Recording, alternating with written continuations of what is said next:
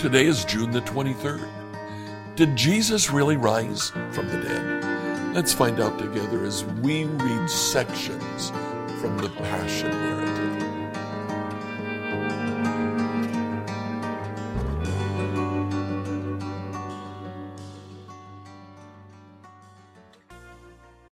Today and tomorrow we finish reading the Gospels as we read through the Bible in a year. Today I'd like you to read Matthew chapter 28, verses 1 to 15, Mark 16, verses 1 to 8, Luke 24, verse 1 to 43, and John chapter 20. In these verses, we have uh, several different uh, episodes that occur after the resurrection of Jesus. All four Gospels agree that the first to see Jesus were the women who came to the tomb to prepare Jesus' body for burial. Now, Jesus had been buried. He was buried uh, late on Friday. It was now Sunday morning. He had been in the tomb for 18 hours. He had been in the tomb for three successive days a couple of hours on Friday, all day Saturday, and then uh, 12 hours on Sunday from what we would recognize as Saturday night till sunup on Sunday morning. Apparently, the women didn't know that a stone had been placed there or that a Roman guard had been placed at the tomb. They only knew that they wanted to pay homage to uh, Jesus. They wanted to anoint his body with perfume. They got to the tomb and they found it empty. All four gospels tell us that. Some of the gospels tell us that two men dressed in white, we assume they're angels, came to them and said, Why are you looking for one who is living among the dead? He's not here. The women went running to tell the disciples. The disciples, when they heard didn't understand and didn't believe. But Luke says, Luke chapter 24, verse 12, Peter jumped up and ran to the tomb to look. Stooping, he peered in and saw the empty linen wrappings. Then he went home again, wondering what had happened. The book of John uh, expands that verse quite a bit tells the story of not just Peter, but Peter and the disciple that Jesus loved, whether that's John or perhaps Lazarus, who is called in the book of John, the one that he loved. Um, they ran to the tomb. They examined the grave clothes that they found there and found no body. In the book of Luke, we see the story of two of Jesus' followers who begin to walk to the village of Emmaus, about seven miles away. On the road to Emmaus, a man joins them. They talk with the man, they talk about what has happened. Uh, they tell him about Jesus and uh, express their deep disappointment because they thought Jesus was the Messiah. The man says, Well, don't you know Scripture? And explains to them how the Messiah would die and then rise from the dead. They all stopped. They got out some food. They began to eat. The man with them broke the bread, handed it to them. And then, and only then, did they realize it was Jesus. How, why, don't know. Maybe they saw the scars on his hand when he gave them the bread.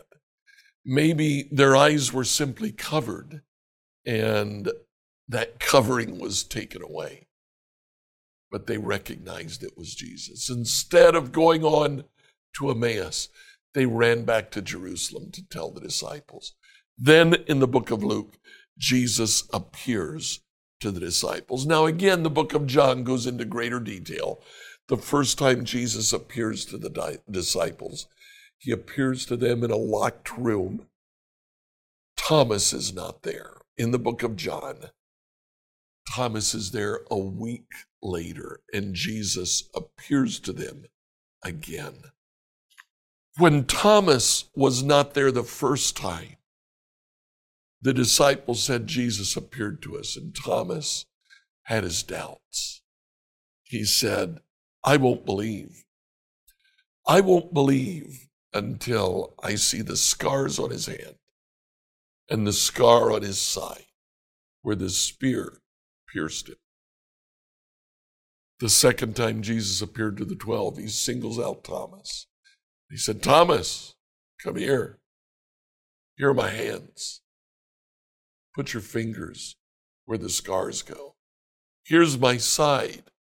Put your hand where the scar is. And Thomas said, My Lord and my God. Immediately, Jesus says, You believe because you've seen me. Blessed are those who believe without seeing me. Then John writes, John chapter 20, verse 30. The disciples saw Jesus do many other miracle sign, miraculous signs, in addition to the ones recorded in this book. But these are written so that you may believe that Jesus is the Messiah, the Son of God, and that by believing in him, you'll have life by the power of his name. We talked today about doubting Thomas. He wasn't doubting Thomas. He just said, When I see the signs, I'll believe. Jesus shows him the signs, and Thomas says, I believe. Thomas isn't the goat of uh, the book of John, he's the hero of the book of John. He sees and believes so should we. The one thing that stands out in all of these stories is the disciples' amazement that Jesus did exactly what he said he would do. There are other ways that we can uh, examine Jesus' death. I read a book recently called Alive. It's a forensic detective who examines the evidence of Jesus' resurrection. He comes to the conclusion that the only reason that you would reject the evidence is if you had predisposed yourself to believe that no one could be raised from the dead. The forensic detective said, But if Jesus is God, can't he do even that? Jesus was raised from the dead.